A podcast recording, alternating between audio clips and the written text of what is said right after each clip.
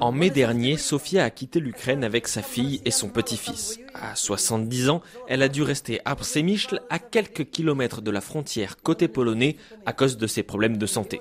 Le souvenir de son pays est encore intact. Je me souviens de Kiev, cette si jolie ville. Je me souviens des couleurs de Kiev. Je me souviens du Dniepr, des gens qui habitent là-bas, de mes amis et de mon travail à l'université. Loin de tout ça, Sofia a toujours du mal à accepter son exil en Pologne et sa vie ici à cause de la guerre.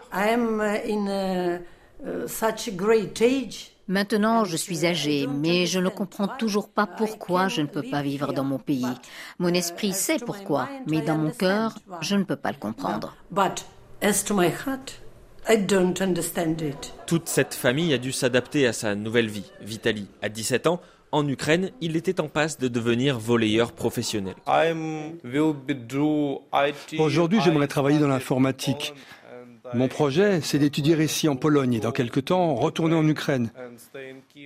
Kiev, c'est ma ville, j'y suis né, je suis allé à l'école là-bas, j'ai mes amis. Anya, sa mère, quant à elle, cherche encore du travail. Elle ne parle pas encore polonais et se faire embaucher sans ça, c'est difficile. J'essaie d'apprendre le polonais, mais à 40 ans, c'est difficile. Mais j'essaye. Avant, j'étais dans l'immobilier, j'avais ma propre société. J'ai essayé de travailler à distance, mais c'était compliqué. Donc, je cherche ici, à Przemysl. On fait de notre mieux pour aider ma mère à aller mieux.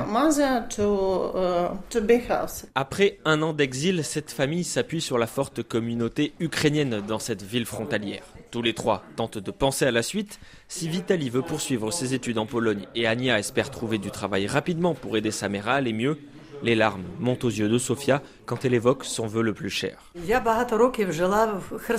J'ai vécu à Kherson pendant de nombreuses années. J'ai travaillé à l'université là-bas. Il y avait toutes les nationalités à Kherson. C'est une ville historique, mais maintenant elle est juste en train d'être détruite. Je suis tellement triste pour cette ville et je souhaite de tout mon cœur pouvoir y retourner.